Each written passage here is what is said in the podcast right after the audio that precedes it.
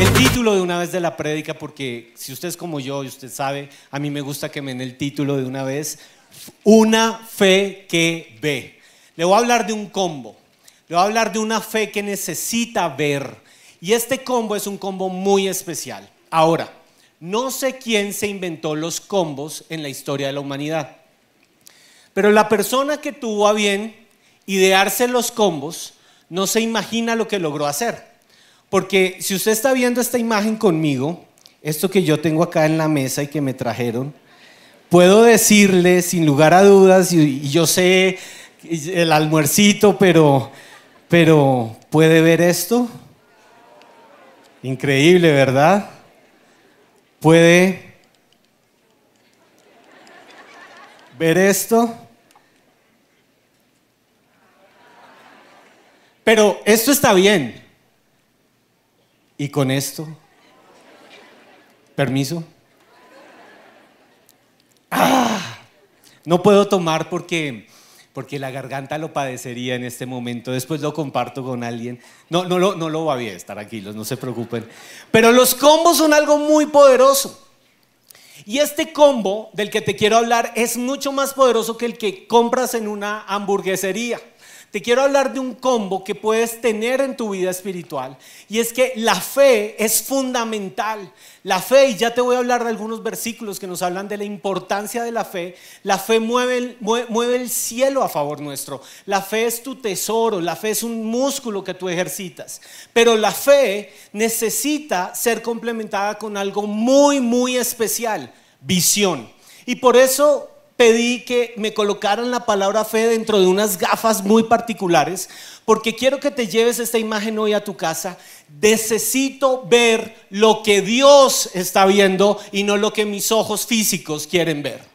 Y aquí te mando de una vez el principio de esta predicación.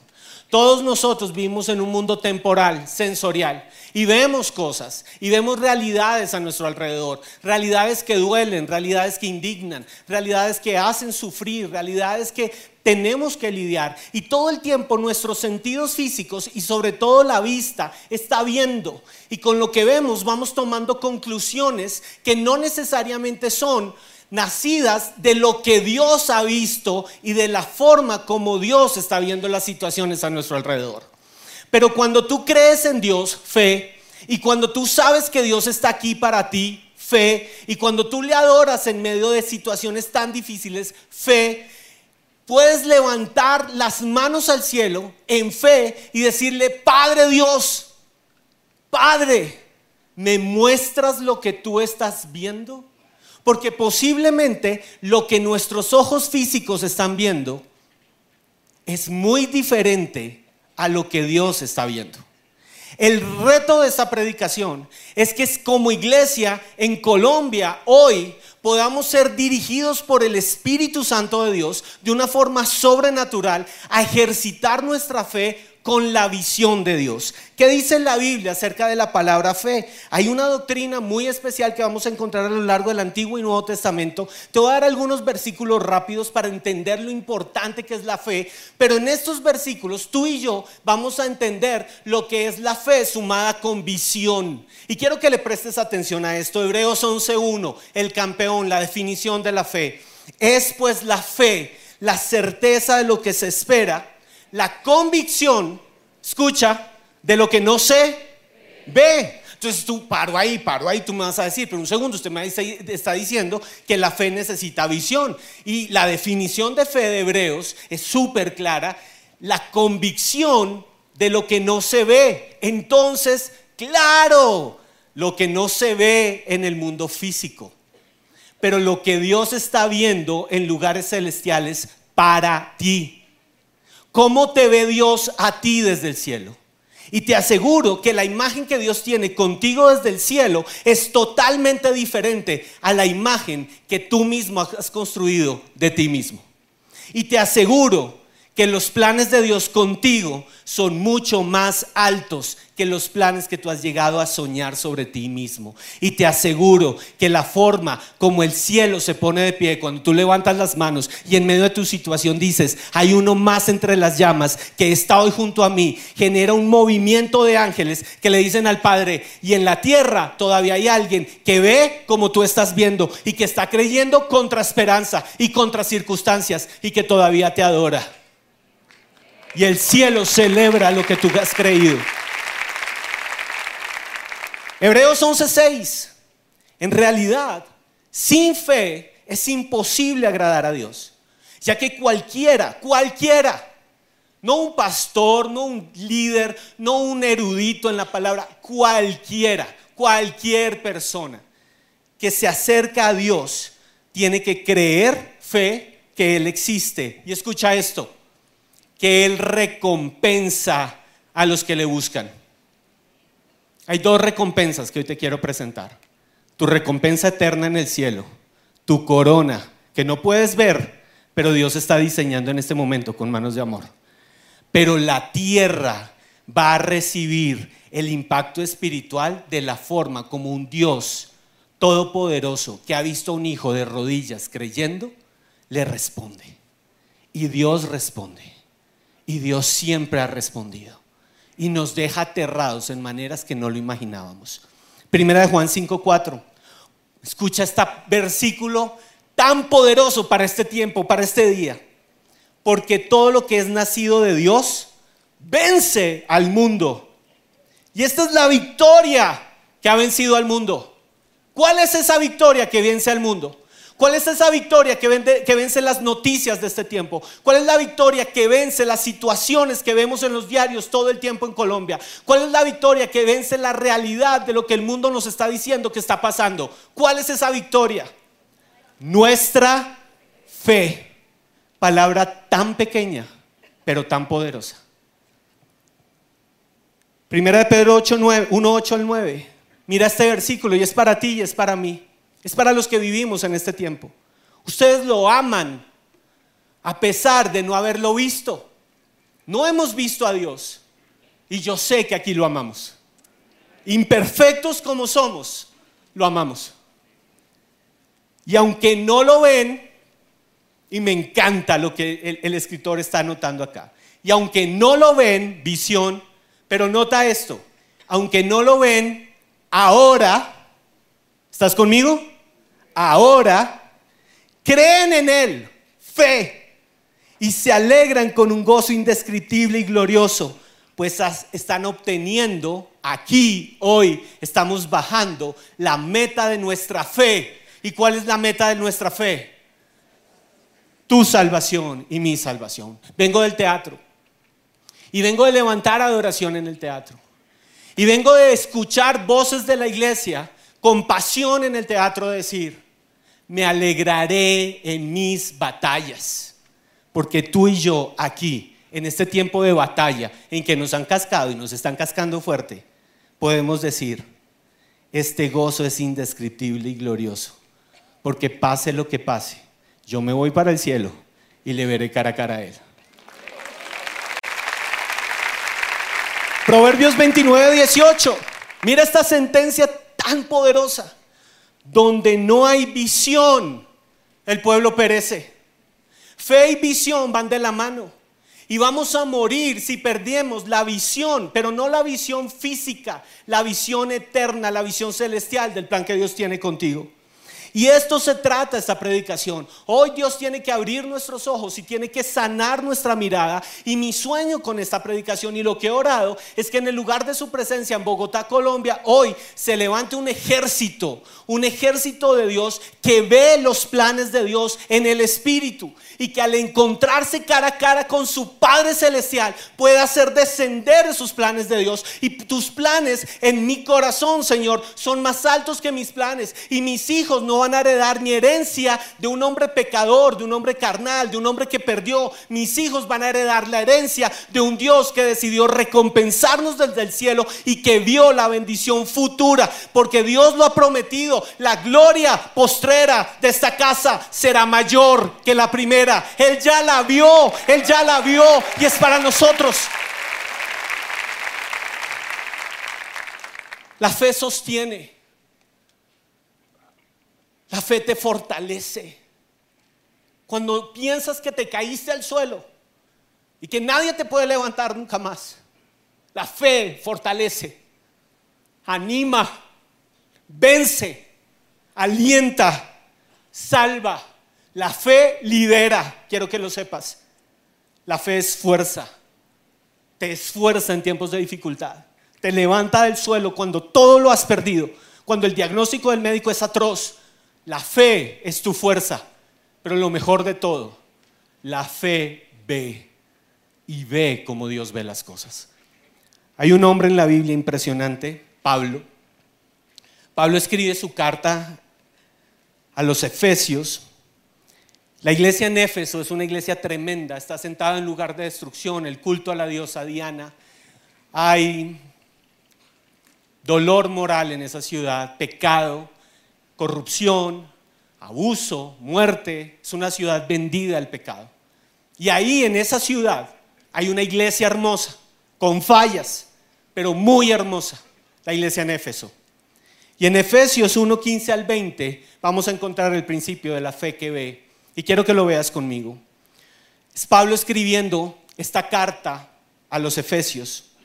Por esta causa también yo, dice Pablo, habiendo oído de vuestra fe en el Señor Jesús y de vuestro amor para con todos los santos, no ceso de dar gracias por vosotros, haciendo memoria de ustedes en mis oraciones, para que el Dios de nuestro Señor Jesucristo, el Padre de Gloria, os dé espíritu de sabiduría y de revelación, visión en el conocimiento de Él, alumbrando los ojos de vuestro entendimiento, los ojos, alumbrando, entrando la fe en tus ojos para que sepáis cuál es la esperanza, no más una iglesia sin esperanza, no más una iglesia sintiendo que perdió, no más una iglesia vencida creyendo que el mundo ganó, que el sistema del mundo nos comió, que perdimos, que nuestra fe se murió, no más. Alumbrando para que sepáis cuál es la esperanza a la cual Él los ha llamado y cuáles las riquezas de la gloria de su herencia en los santos. Y cuando yo veo esta carta, y cuando veo estas líneas que Pablo le está escribiendo a su iglesia en Éfeso, encuentro varios principios acerca de la fe que ve, principios que hoy te quiero compartir. Primer gran principio. ¿Sabes desde dónde Pablo está escribiendo esta carta? Pablo escribe la carta a la iglesia en Éfeso desde la prisión. La prisión, la cárcel, es un lugar de ruina es un lugar donde llegan los hombres que perdieron. Es un lugar donde llegan los indeseables. Es un lugar donde llegan los don nadie. Es un lugar donde no hay esperanza. Es un lugar donde lo único que puede pasar es que pase el tiempo y que o te rehabilites o te hundas más. La cárcel es el lugar de la desgloria humana. La cárcel es el lugar de la vergüenza. Pero no así con un hombre de Dios. No así cuando tú eres un hijo de Dios y sabes que tu fe es tan poderosa que escúchame bien esto, incluso tu fe ve a través de barrotes. ¿Estás conmigo? Puede ser que te estén rodeando.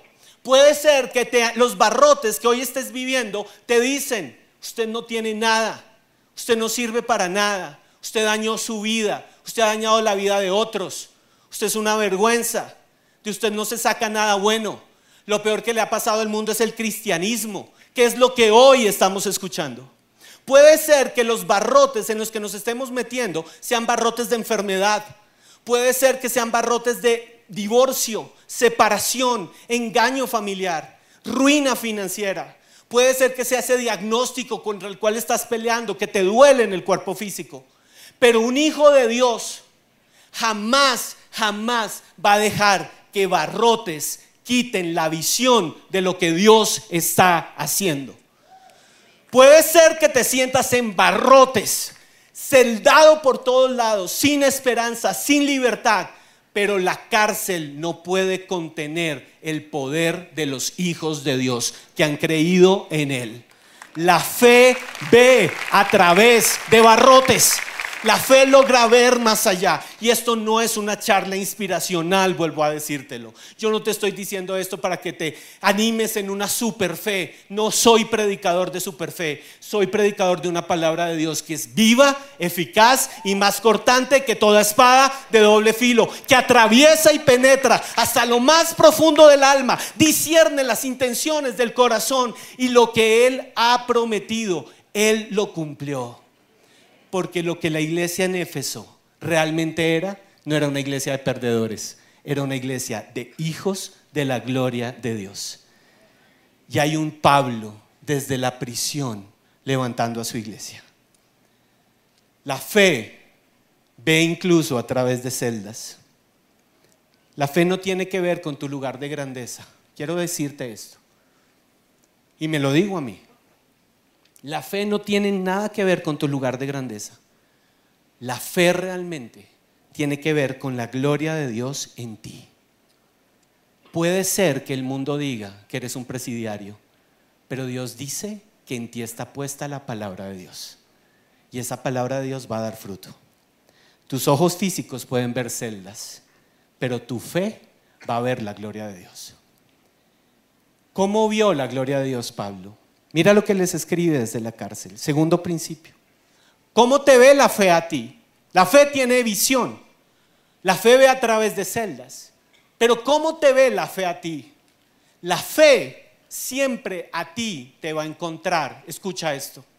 La verdadera fe en Dios siempre nos va a encontrar amando. ¿Estás conmigo? Amando a las personas. ¿Por qué te lo digo? Mira lo que le escribe Pablo. Por esta causa también yo, habiendo oído de vuestra fe en el Señor Jesús, coma, y de vuestro amor para con todos los santos. ¿Estás conmigo? La fe ama. Sobre todas las cosas, la fe ama. Y en tiempos en donde el amor de muchos se ha enfriado, lo que más necesita la tierra es una iglesia que cree en el Señor y ama a las personas ama a las personas. Y acá te quiero contar una historia de mi vida personal. Yo era un muchacho de 16 años de edad, casi 17, estaba terminando el colegio. Y de repente en un encuentro para adolescentes, alguien extiende su mano sobre mí, yo tengo una visión y yo me veo sirviendo a Dios y yo me veo hablando de Dios y empiezan a brotar lágrimas de mis ojos de una forma impresionante y yo no lo podía contener y la persona se acerca y me dice, ¿qué estás viendo? Y yo le dije, yo, yo creo que Dios tiene un plan para mí, pero en, en tres meses voy a empezar una carrera, voy a estudiar finanzas, ha sido el sueño de mi papá, voy a entrar a la universidad y voy a estudiar finanzas, gobierno y relaciones internacionales, qué nombre tan grande y qué nombre tan pequeño al mismo tiempo. Cierro paréntesis. Y es el sueño de mi papá y voy a ser feliz a mi papá. Y yo también quiero, a mí me gusta el tema financiero, me gusta el tema político, pero Dios me está dando una visión en que yo lo voy a servir, no sé qué hacer, voy a, ya no me quiero graduar de esa carrera, yo, yo voy a ir a un instituto bíblico y lo que yo más quiero es servir al Señor. Y esa persona con una sabiduría hermosa me dice al oído, lo que Dios está poniendo en ti es de Él. Pero si Dios te está abriendo una puerta para que hagas una carrera, abre la puerta y ve porque si Dios te va a usar, posiblemente te llevará a naciones donde solamente podrás entrar si tienes un título universitario. Y aún en la universidad podrás servir a Cristo. Le dije, wow. Y entonces yo entré a la carrera. Yo entré a la carrera, recuerda, la fe ama. No pierdas esa idea. Yo entré a primer semestre y yo era un fanfarrón y recuerdo mucho en la presentación en primer semestre en el auditorio, todos decían por qué querían estudiar esa carrera, los profesores, y, cuál era su visión de vida. Y de pronto llegó mi turno y yo les dije, bueno, mi visión de vida es servir a Jesús y cuando yo termine la carrera ese día tomaré un avión y me iré a Cristo para las Naciones para empezar mi instituto bíblico y estudiaré tres años en Cristo para las Naciones porque después de eso serviré al Señor. Todo el mundo se voltea y me dice, este loco, este man que le está pasando. Ahora, tírame piedras, critícame, que lluevan tomates, Cristo para las Naciones. Claro, el instituto donde estudió el pastor Andrés Corso. Quería seguir sus pisadas y pensé que ese era el lugar de la unción. Y yo quería estar en el lugar de la unción. Si voy a servir a Dios, pues tengo que estudiar en un instituto bíblico, porque no puedo servir a Dios sin tener conocimiento bíblico, pero de verdad, de verdad, de verdad, como el pastor Andrés. Y toda la carrera, presentando los quizzes, los exámenes, me gustaba el tema financiero, pero yo siempre le decía a todo el mundo, recuerden que el día del grado los despediré y les diré, me fui en el avión, aterrizaré en Dallas, Texas y estaré en Cristo para las Naciones aprendiendo en el Instituto Bíblico. ¿La visión está clara? Claro que la visión está clara. ¿Había fe? Claro que había fe, pero no había amor. Y ya te quiero contar por qué. Porque cuando ya se estaba acercando el momento de graduarme, mi papá tuvo unos problemas financieros terribles. Él era un banquero y todo lo perdió de una noche a otra. Todo. Y trató de levantar negocios y se fue del país. Y entonces yo quedé hijo único con mi mamá, pagando eh, servicios públicos, resolviendo el tema de mi papá, llamando a los abogados, yendo a las notarías, tratando de revisar cómo le puedo ayudar a mi papá, pero también teniendo que cuidar financieramente de mi mamá desde los 21 años de edad. Y, la vida de universitario feliz que, que no sufría nunca y que no tenía problemas se transformó en la vida de un muchacho que ahora tenía que responder por su mamá. Pero mi fe me decía, el día que me gradúe, mami, chao, cojo un avión y me voy a Cristo para las Naciones. ¿Qué pasó el día que me gradué? Que tuve que ir a la oficina, recibir el cartón y recibir mi sueldo para pagar el arriendo, para pagar los servicios, para ayudarle a mi papá, para ayudarle a mi mamá y para no dejarla durante tres años, cuatro, cinco, seis, siete años. ¿Saben quién jamás ha pisado Cristo para las naciones? Entonces, ¿de qué fe me habla y de qué visión me habla? Bien, este es el principio. De nada me serviría haber estado en Cristo para las naciones si hubiera dejado a mi mamá y a mi papá sin amarlos y sin cuidarlos como hijo. La fe ama. La fe da. La fe no cumple un sueño personal. La fe no es para que yo sea el predicador Illuminati, la estrella, la celebridad. Estamos cansados de predicadores celebridad. Los hijos de Dios somos los que llevamos el evangelio humilde, la palabra de Dios. No somos celebridades. Y no estamos aquí para enriquecernos a nosotros, estamos aquí para amar cuando aún nos quieren golpear. Pero yo no podía dejar a mi mamá y yo no podía dejar a mi papá. Se abrió una puerta en un instituto bíblico en Los Héroes, SEPCO, REMA, y por tres años, todos los sábados, de 8 de la mañana a 1 de la tarde, estaba yo haciendo mi instituto bíblico para que finalmente Dios dijera, ¿pasaste la prueba? ¿Cuidaste tu casa? Un día te llamaré a servirme.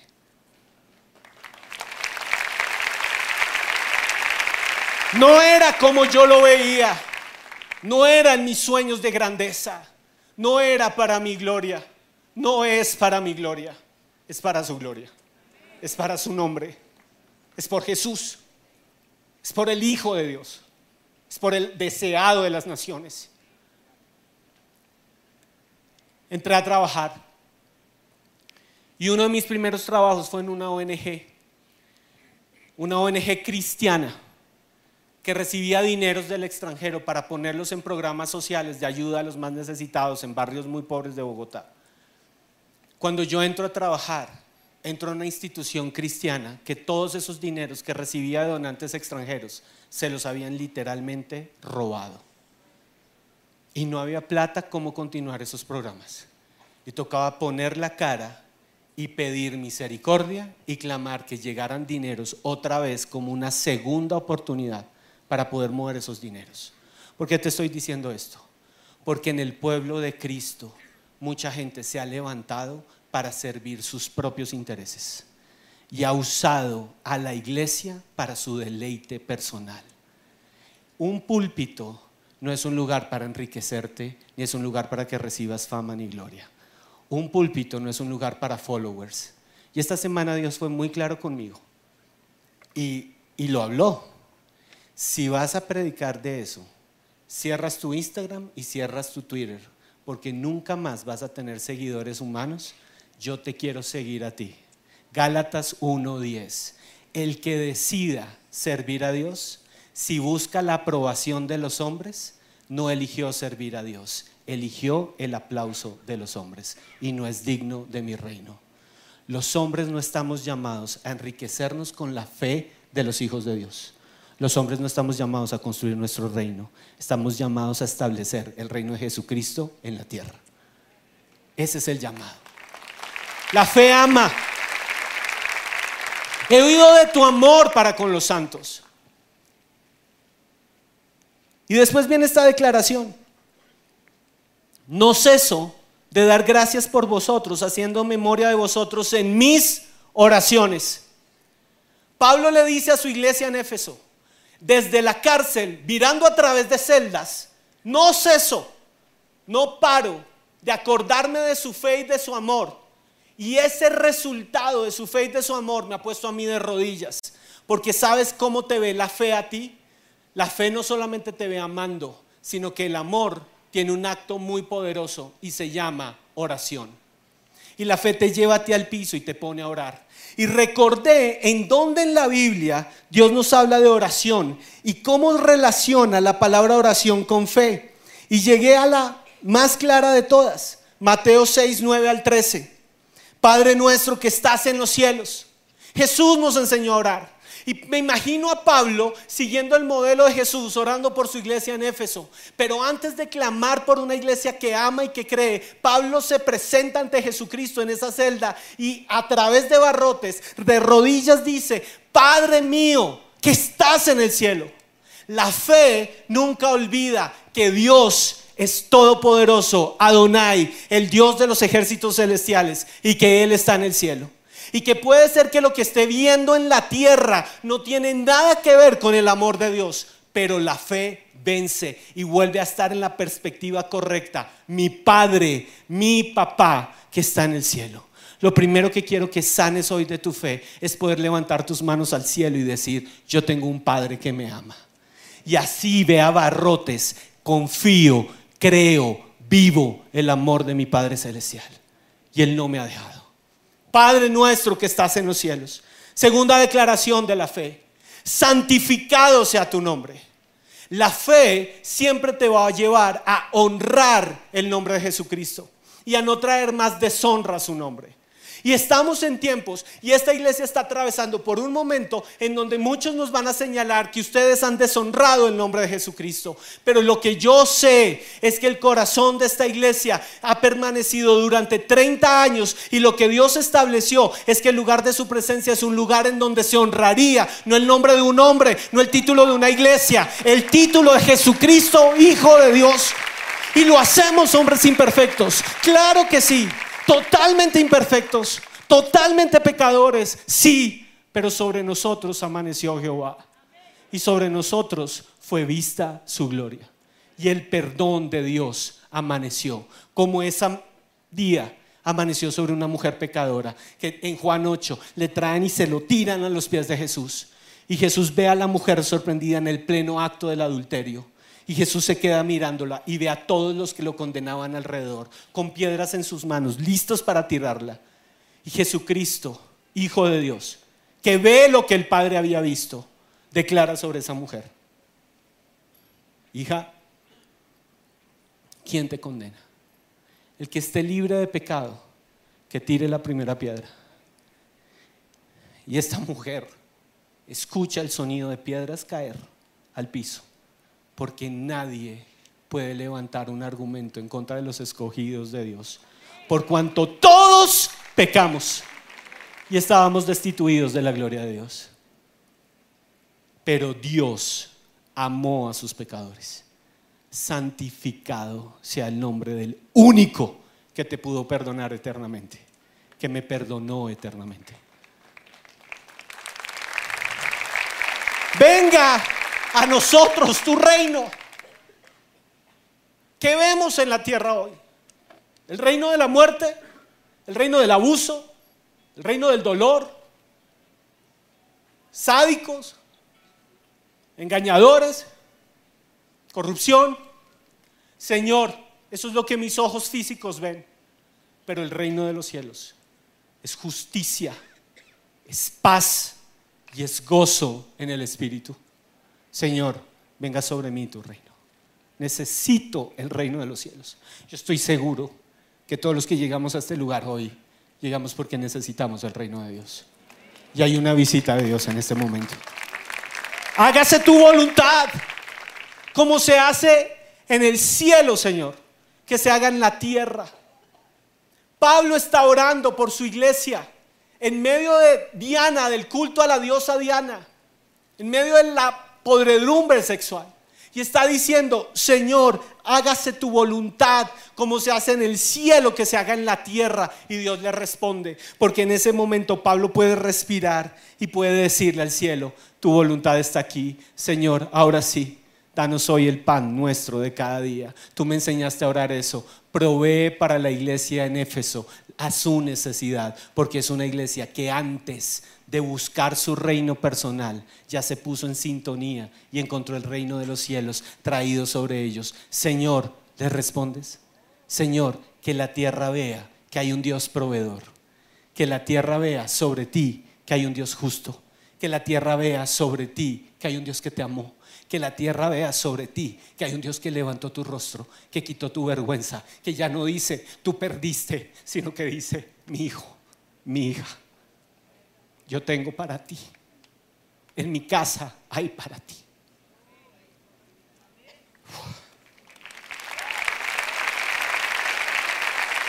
Y viene el acto de fe más poderoso. Perdona nuestras ofensas. Porque te hemos ofendido, Dios. Porque sí es cierto, te hemos ofendido. Perdónanos, Señor. Y se necesita fe para ir a pedir perdón. La fe sabe que aunque hemos fallado, en el cielo hay un Dios perdonador. La fe sabe que la forma de vivir nuestra es pequeña, pero la forma de vivir de Dios es alta y poderosa. Y la fe no olvida y escoge vivir como Dios dice que tenemos que vivir. Y perdonar y perdonar. Iglesia, lugar de su presencia. Hoy nos llegó el momento para poner en acción el proceso de perdón. Y hay que perdonar. Pero es tan poderoso esto. Perdona nuestras ofensas. Así como también nosotros perdonamos a los que nos ofenden. Porque recibí perdón y la fe cree que puedo dar perdón. ¿Sabes por qué la fe lo ve? Porque la fe sabe que si es cierto te ofendieron, si es cierto te agredieron, si es cierto te hicieron daño. Pero en el cielo hay un Dios justo que es tu venganza y que es tu reparador y que es tu restaurador y que Él se encargará de poner, aderezar mesas delante de ti en presencia de tus angustiadores. Yo perdono porque Dios se encargó de vindicar mi nombre yo perdono porque Dios se encarga de hacerme justicia, así me hayan hecho daño. Fe, fe de niño, fe que cree. Y no nos dejes caer en tentación, mas líbranos del mal. Y aquí se necesita mucha fe y esa es la oración de Pablo por Éfeso. Y esa es la oración de hoy, aquí yo, en esta tarima, por ustedes. Y quiero contarles cómo empezó este año. 2 de enero, una pareja hermosa que yo casé hace un año y medio. Harry y Alexandra, 2 de enero, estaban en su cuarto y Alexandra empieza a convulsionar. Harry tiene que meterle la mano en la boca para evitar que se ahogue. Y empieza un desespero, 2 de enero, estamos arrancando el año, 2 de enero, 2 de enero, bienvenido, año nuevo, convulsiones, mi esposa, ¿qué está pasando? Y ellos estaban de vacaciones. Tienen que empezar a llamar una ambulancia, que alguien venga y la recoja y que nos ayuden. Y empieza el desespero. ¿Qué está pasando? ¿Dónde está Dios? ¿Dónde está Dios? Lo que veo es a mi esposa convulsionar. No estoy viendo el reino de Dios. No estoy viendo esta oración de Jesucristo. No estoy viendo la oración de Pablo por Éfeso. Estoy viendo a mi esposa morirse. ¿Alguien me puede ayudar? Llega el servicio médico. Y, y sobrenaturalmente les dicen, el mejor lugar donde pueden ir es a Bogotá y vamos a buscar una ambulancia y los vamos a llevar ya a Bogotá. Y en Bogotá hay una clínica por allá perdida donde, donde la tienen que analizar a ella. El 3 de enero ya ya estaba aquí en Bogotá, haciéndole tax, haciéndole exámenes. Y descubren una masa en su cerebro. Creo que tengo la foto, si me la pueden proyectar, porque esto es lo que el hombre ve. Esto es lo que el hombre ve. Manchas negras en tu vida. Cáncer, dolor, enfermedad. Y el diagnóstico del médico fue, hay que operar y hay que operar ya. Y esta clínica es uno de los pocos lugares en Colombia con la tecnología tan exacta que tenían la posibilidad de abrir su cráneo mientras Alexandra estaba despierta. Y era muy importante que Alexandra, líder de esta iglesia, líder de Grupo Conexión, servidora en su presencia Kids, una mujer de Dios, estuviera despierta porque si el médico hacía una incisión de más en la masa del cáncer, en la masa que había salido ahí en el tumor, podría quedar ciega, podría quedar sin movimiento, podría quedar parapléjica. Era, era tan delicada esa cirugía que en Colombia, en el uno de los pocos lugares donde pueden intervenirla, despierta para monitorear su habla, su conciencia, sus movimientos, era ese lugar. 4 de enero, Alexandra está en el quirófano y la van a intervenir. Yo llego a la clínica y cuando entré a ese lugar, no me pregunten cómo, me vestí de fe y entendí, esto es para la gloria de Dios. Y cogí a los papás de Alexandra, a Harry, a los hermanos, a los que estaban allí, y encontré más fe en ellos que en mí mismo. Y nos pusimos a orar en la clínica la están interviniendo en este momento, pues vamos a guerrear por Ale. Y no la vamos a dejar en este momento. Señor, y enviamos ángeles al quirófano y pedimos y pedimos sabiduría. Mientras nosotros estábamos haciendo eso, Alexandra estaba preguntándole al médico, ¿y tú cómo te llamas? ¿Y tú sabías que Dios tiene un plan para ti? ¿Y tú sabías que Dios te ama? Y esa enfermera, ven, yo sé que Dios está contigo. Y tú me estás cuidando a mí. Y con el amor que tú me cuidas a mí es con el amor que Jesucristo, Hijo de Dios, te quiere cuidar a ti. Y Alexandra, ¿tú qué nos dices? Que yo creo en un Dios todopoderoso. Mi cerebro puede estar abierto, puede estar siendo rajado, pero Dios sigue siendo mi Dios.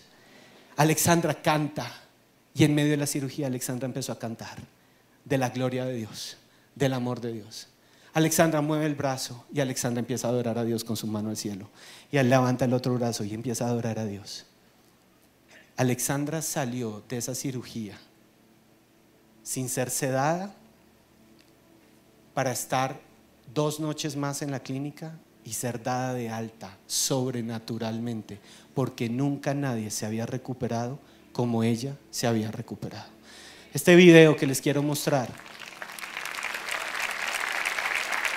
es Alexandra volviendo a escribir. Volviendo a escribir. Quedó con una limitación en su mano. Y hoy las personas que le están haciendo terapia física están sorprendidas porque lo que un paciente tiene que hacer en cuatro meses, ella ya lo ha logrado hacer en dos semanas. ¿De qué te estoy hablando? De una mujer que en el momento del mal, líbranos del mal, no vio el mal, vio a Jesucristo, Hijo de Dios, y le adoró.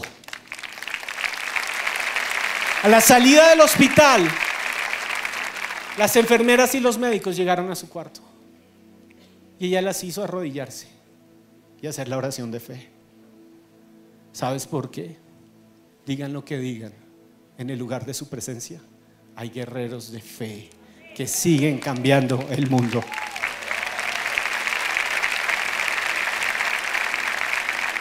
Pero no quiero terminar con Alexandra. Quiero terminar con el que es.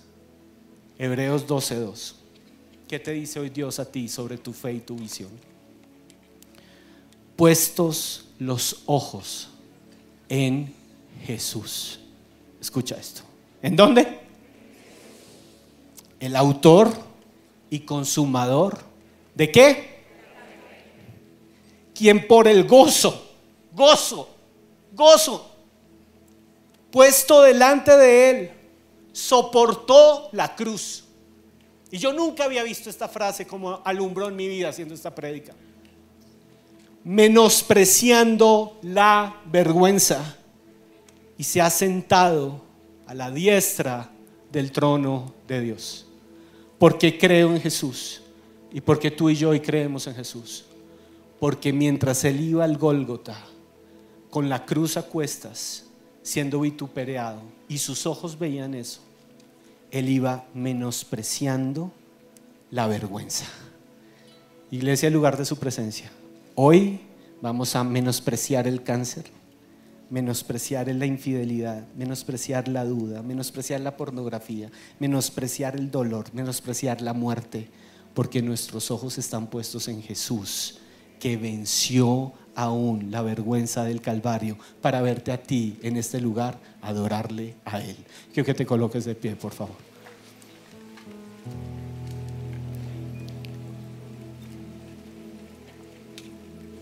¿Qué has visto? Te dice el Señor. ¿Qué estamos viendo? Acusación, dolor, aflicción, muerte, enfermedad, un tumor de pronto, cáncer. ¿Qué estás viendo? Quise presentar la imagen de el tumor porque eso es lo que fácilmente nuestros ojos pueden ver. Pero Jesucristo, Hijo de Dios, te ve a ti adorar, te ve a ti salvar vidas. Jesucristo, Hijo de Dios, te ve a ti creer. Jesucristo, Hijo de Dios, te ve a ti limpio. La buena noticia, Alexandra el martes fue declarada como un tumor benigno. La buena noticia, tú no eres muerte Tú eres la vida de Dios sobre la tierra.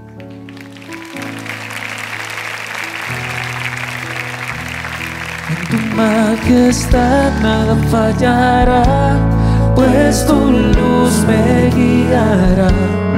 Mis tormentas se callarán. Tu voz, Señor. Tu voz. Dilo al cielo. Veré la cruz. Veré la cruz. Confiaré. Confiaré. El cielo actuando. El cielo actuando a mi favor. Cántalo al cielo, Jesús. Jesús, mi buen. Digámoslo una vez más. Veré la cruz y confiaré.